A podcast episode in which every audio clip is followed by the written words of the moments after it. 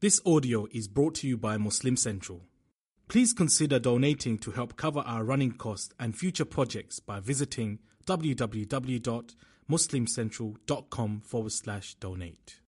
I have the opportunity today to speak about a story which is very moving to me personally and a story which we can all learn and gain a lot of inspiration from.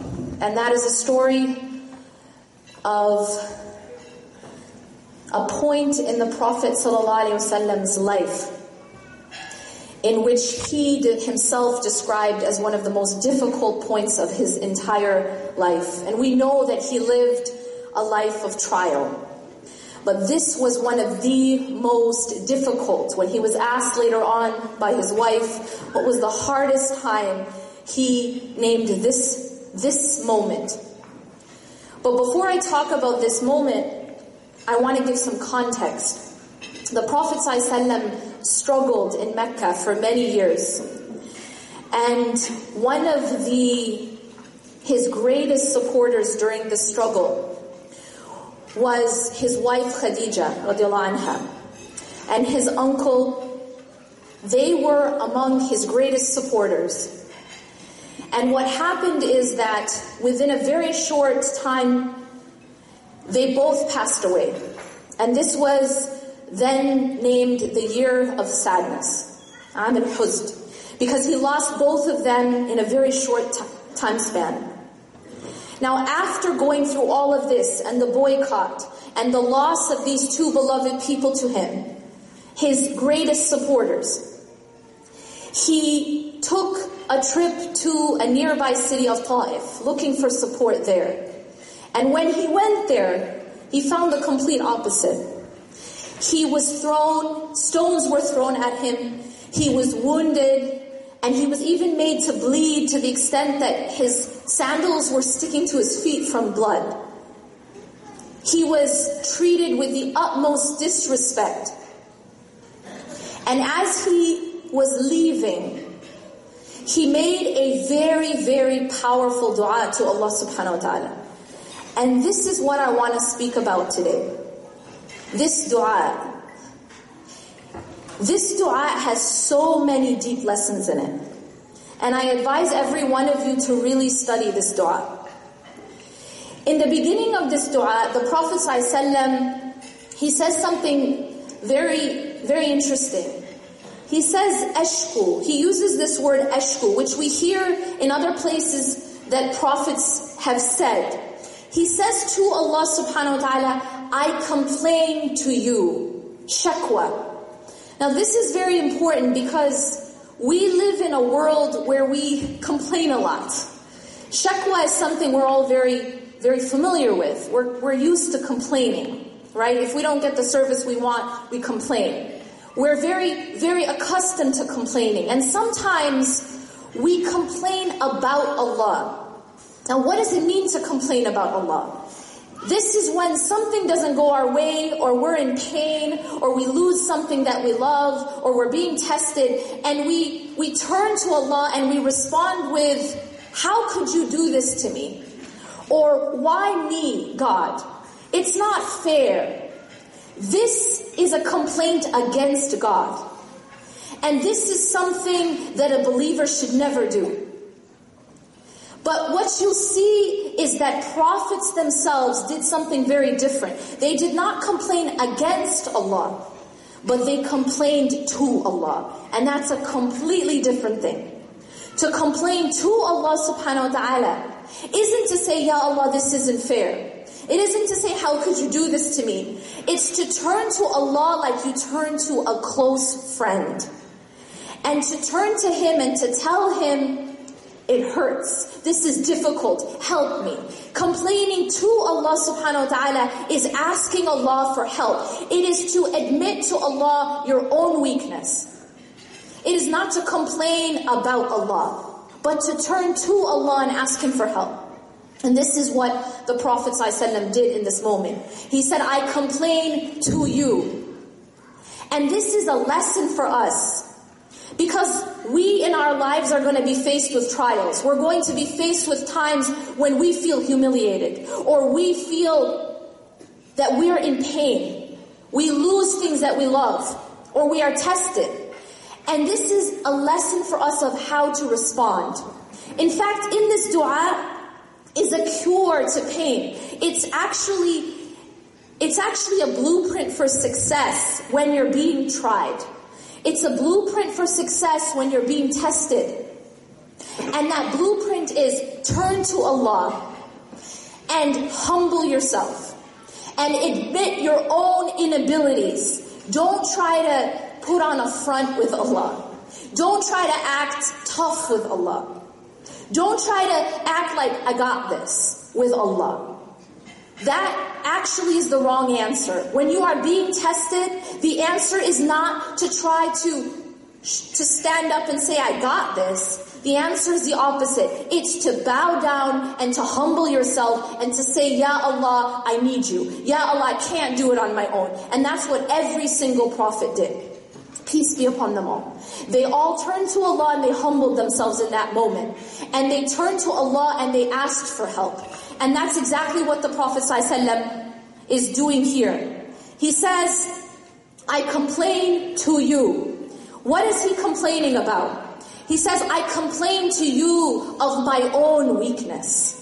See, oftentimes when we are complaining, we want to complain about everyone else, right? The problem is always outside of me. We tend to be the victim of our own problems, right? We never take responsibility. We never humble ourselves. Instead, we, we want to blame others. We want to put the blame outside of ourselves, right? The change needs to happen from the outside. Prophets never did this. Even if you go and you look at our father Adam alayhi salam, from the very beginning, from the very beginning when he slips and he eats from the tree that he was forbidden from. You know, one would think in that situation, well, who made him slip? We are told in the Quran that the shaitan made them both slip. فَأَزَلَّهُمُ الشَّيْطَانِ We know that it was the shaitan who made them slip by deceiving them. But what's so interesting is when you look at the dua of Adam a.s., he's not even blaming shaitan. He never even mentions shaitan in his dua. ربنا ظلمنا أنفسنا وإن لم تغفر لنا وترحمنا لنكونن من الخاسرين. His dua is to say, Oh my Lord, ربنا, Oh our Lord, we have wronged our own selves. He is taking full responsibility for his situation and for his slip. He says, we have wronged our own selves. وَإِن لَمْ تَغْفِرْ لَنَا وَتَرْحَمْنَا لَنَكُونَنَّ مِنَ الْخَاسِرِينَ And if you do not forgive us and have mercy on us, we will indeed be among the losers. This is where success comes from, is by humbling yourself and turning to Allah. And that's exactly what every single prophet did when they were faced with trial. He says, Oh Allah, I complain to you of my weakness, my scarcity of resources, and the humiliation I have been subjected to by the people. O most merciful of those who are merciful. This is another point I want to reflect on. And that is oftentimes when we're being tried or we're going through difficulty, Sometimes we feel angry at God. We feel angry at Allah subhanahu wa ta'ala. This, how could you do this to me attitude. But when you look at the, the responses of the prophets, peace be upon them all, within their pain, they are focusing on Allah's mercy. They aren't saying, God, how could you do this to me? They're saying, God, you are the most merciful of the merciful. Look at Ayyub alayhi salam. Right? He was tested year after year after year, losing, losing, losing, right? He lost his health, his wealth, his family. And finally, what does he say to Allah subhanahu wa ta'ala? أَنِّي مَسَّنِيَ الضُّرُّ وَأَنْتَ أَرْحَمُ الرَّاحِمِينَ He acknowledges that he's in pain. He acknowledges that difficulty has befallen him. And in the same breath, he says, and you are the most merciful of the merciful. And so the believer here, this is a blueprint. the believer continues to focus on Allah's mercy when they are being tried. The believer doesn't lose hope. The believer continues to focus on the mercy of Allah subhanahu wa ta'ala while they are in their pain, while they are being tested. And that's the blueprint for success. And you are the most merciful of the merciful. And that's exactly what Muhammad is focusing on in his most difficult time of his life. O Lord of the weak, and my Lord too. The Prophet is acknowledging that Allah subhanahu wa ta'ala He's humbling himself. I want to just emphasize there is a theme of humility. The only way out of a storm is by getting down. See, this is the thing. You know, I uh, I grew up in the Midwest, and you know every region of the world pretty much has its own brand of natural disasters, right? You have areas where you have earthquakes, like in California, you have areas where you have hurricanes, you have areas you have tsunamis, you know, you have sandstorms, and in some places you have tornadoes. I grew up in a place where we had tornadoes. And one thing that you'll learn about tornadoes, and it's interesting because every natural disaster has its own escape route, right? Its own place where you can go to escape. And for a tornado, the only way to escape a tornado is to get low, is to get down. And the lower you can get, the more safe you will be. That's why you're supposed to go into a basement. Or if you don't have a basement, just get as low as you can. And that's the thing about storms in life.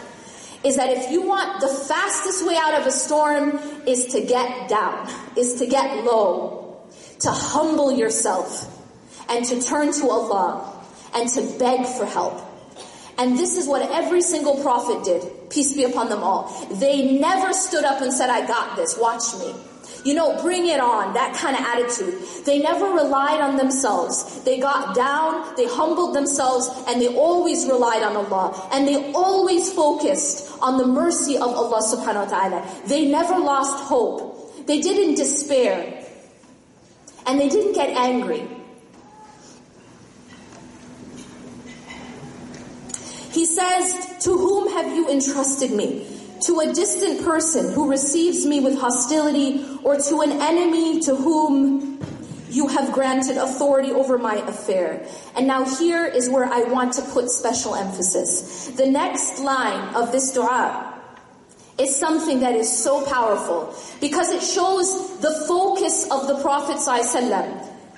Even when he was being tried in his most difficult time, look at his focus. He says, إن لم يكن بك علي غضب فلا أبالي. He says what is translated as, if you are not angry with me, if you are not displeased with me, then I do not mind. What is he saying here? This is very powerful. Everything that he's going through, look at the focus of his heart. The focus of his heart isn't the wounds that are on his body or the blood that's coming out from, you know, his wounds. His focus is the pleasure of Allah. His focus is, is Allah displeased with me or is Allah pleased with me? And he's saying that so long as Allah is not displeased with me, then I'm okay. Because his focus was clear. His focus wasn't actually himself. His focus was Allah. And you see how different the response is depending on your focus. When the focus is Allah subhanahu wa ta'ala, your response is completely different. His response is as long as you are not displeased with me, then I'm okay. Then I do not mind. And that's what comes out of a person whose focus is Allah subhanahu wa ta'ala. Now you'll find that the dua goes on and it says, your favor is of a more expansive relief to me. And the next part is one of my favorite parts in this dua. He says, I seek refuge in the light of your face, by which all darkness is dispelled, and every matter in the heavens and the earth, in this life and the next, are set right. That is so powerful. I seek refuge in the light of your face by which all darkness is dispelled, and every matter in the heavens and the earth are set right. Look at the focus of the Prophet This is the most painful moment of his life. This is a man who lived with loss. Ever since he was born, He, he was born, his father was gone, then his mother, then his grandfather, then his uncle, then his wife, then his chil- children. He was constantly living with loss. And yet, this was the most painful moment of his life. And yet, even in this moment, even in this moment, his focus is the light of Allah. And he realizes that he sees that this is where things are rectified. See, where do things, where, where does salvation come from? This is a very important lesson. When we are, when we are in a difficulty, when we don't know which way to go, when we, when we feel trapped, when we don't see a solution, when we're being tried, where does salvation come from? See, we as a community, we are being tried. We're being tried politically. We as individuals are being tried. We have our own individual trials. Some of us have financial trials, some of us have relationship trials, some of us have psychological trials, mental trials, physical health trials. Everyone is being tried. But the question becomes, where is the salvation? Where, where does it come from? And this is what we learn from here. The salvation comes from the light of Allah subhanahu wa ta'ala. Look at the focus of the Prophet I seek refuge in the light of your face, by which all darkness is dispelled, and everything is set right in the heavens and the earth. The Prophet embodied this mercy so much that after this dua, the angel came to him Jibreel alayhi came to him and told him Allah subhanahu wa ta'ala has put the angel of the mountains, has control over these two mountains around Ta'if. You just say the word and Allah will, will, will destroy Ta'if. And look at the response of the Prophet Prophet This is extremely powerful because it shows you that when your focus is different, your response is different. It's all about your focus. See, if his focus had been his own ego, then he would have said, what? Destroy them, and it would have been his right. Allah said it's okay. Allah gave that, that, that command, that permission. But his focus was never his ego. His focus is not his ego. The fact that they insulted him and abused him and kicked him out and physically harmed him when he was only bringing a message to them of truth. But because his focus wasn't his own ego, his focus was Allah. Look at the, the beautiful response that he had. His response was that he did not want them to be destroyed. Because he said, even if they don't believe, maybe in their progeny there will be those who will believe. His focus is clear. We have to understand that our lives change. Our lives transform when we transform our focus. You know, the power of focus is something that always moves me when I, when I hear about the story of Musa Because this is another example of the power of focus. When Musa was tried, when he was in a situation where he looked trapped. He's with Bani Israel and they're trying to escape Pharaoh and his army. فَلَمَّا تَرَاءَ الْجَمْعَانِ قَالَ أَصْحَابُ مُوسَى إِنَّا لَمُدْرَكُونَ So they're trying to get away from this, the worst tyrant to walk the earth. This is Pharaoh, right? Pharaoh, to put it into context, used to kill babies as a policy. He, he was the man who said, we'll, we'll cut off their limbs on opposite sides. This is who Pharaoh was. And he is behind them with his army. فَلَمَّا تَرَاءَ الْجَمْعَانِ قَالَ أَصْحَابُ مُوسَى إِنَّا لَمُدْرَكُونَ So when the Bani Israel, the people of, of uh, the, the Bani Israel, the children of Israel, see the army, they see each other, Bani Israel respond in sort of a very human way right? What is your response when you look like you're trapped? They respond with, indeed we will be overtaken. Many of us respond like this. when we only see the problem, when we only focus on the problem itself, on what it is that we're afraid of, we often respond with this exact type of reaction. Inna lamudrakun. We will be overtaken. You know this hopelessness and this despair that we felt last election? You know what I'm saying? That's it. That's it for us. We had a collective inna lamudrakun. You feel me? We, that's it for us.